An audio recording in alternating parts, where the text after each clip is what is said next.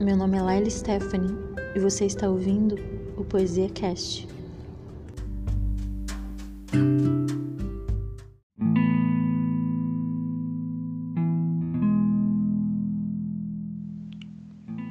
A palavra desiderata vem do latim e significa coisas que são desejadas. Também é o título de um famosíssimo poema que se tornou particularmente conhecido durante os anos 60, junto com o movimento hippie. O texto é uma reunião de sábios conselhos que deram a volta ao mundo inteiro pela precisão de suas ideias e pela profundidade de seu conteúdo. Em um dado momento, surgiu todo um debate sobre a origem desse poema. Em torno do texto foi criada a legenda de que havia sido escrito por um monge anônimo e que havia sido encontrado sob o banco de uma igreja em Baltimore, há 200 anos. De acordo com essa versão, o poema teria sido escrito no ano de 1692. Na verdade, tudo se tratava de um equívoco. O autor de Desiderata foi o filósofo e advogado Max Ehrmann. Mas o texto não foi publicado em vida. Foi só publicado em 1942, quando sua esposa publicou seus poemas de forma póstuma. O erro surgiu porque por muitos anos Desiderata foi um poema que passou de mão em mão, como uma espécie de ato de boa vontade. Se transformou em algo como uma proclamação, Buscava-se de que quem recebesse o praticava aquilo estava escrito. Muitos resolveram omitir o nome do autor, e foi assim que chegou às mãos de um pastor em Maryland, que compilou vários textos para fazer uma edição especial de Natal. Dentro desses textos, o desiderata e pôs do lado seu nome. Prostíbero anotou uma legenda: Igreja de São Paulo, 1692. Ele só escreveu esses dados para identificar seu tempo e o ano de fundação do mesmo. Alguém da agregação ficou encantado com o poema e pediu que o jornal publicasse. Assim aconteceu. Então, a popularização do erro, que dizia ser um texto de 1692, que havia sido encontrado na igreja de São Paulo. Seja como for, a verdade é que se trata de um lindo texto que foi traduzido para mais de 70 idiomas. Esse é o texto desse maravilhoso poema.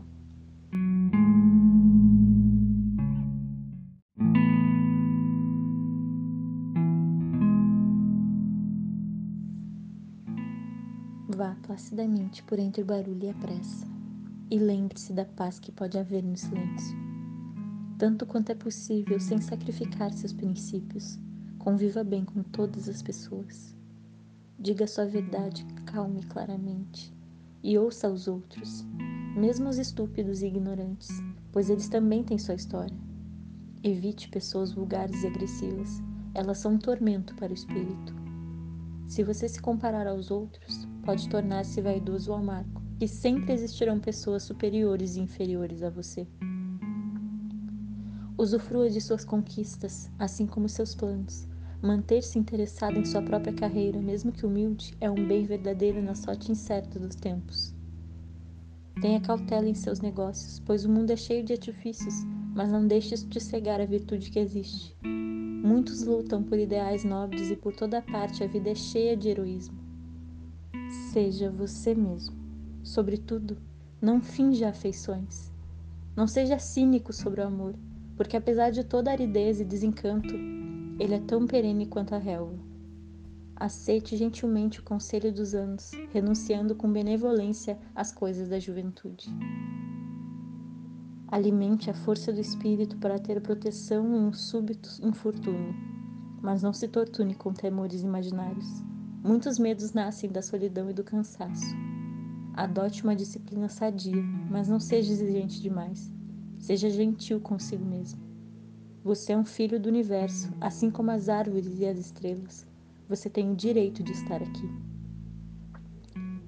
E mesmo que não lhe pareça claro, o universo com certeza está evoluindo como deveria. Portanto, esteja em paz com Deus, e não importa como você o consiga e quais que sejam as tuas lutas e aspirações no idoso tumulto da vida, mantenha a paz em sua alma. Apesar de todas as facilidades, maldades e sonhos desfeitos, este ainda é um belo mundo. Alegre-se, empenhe-se em ser feliz.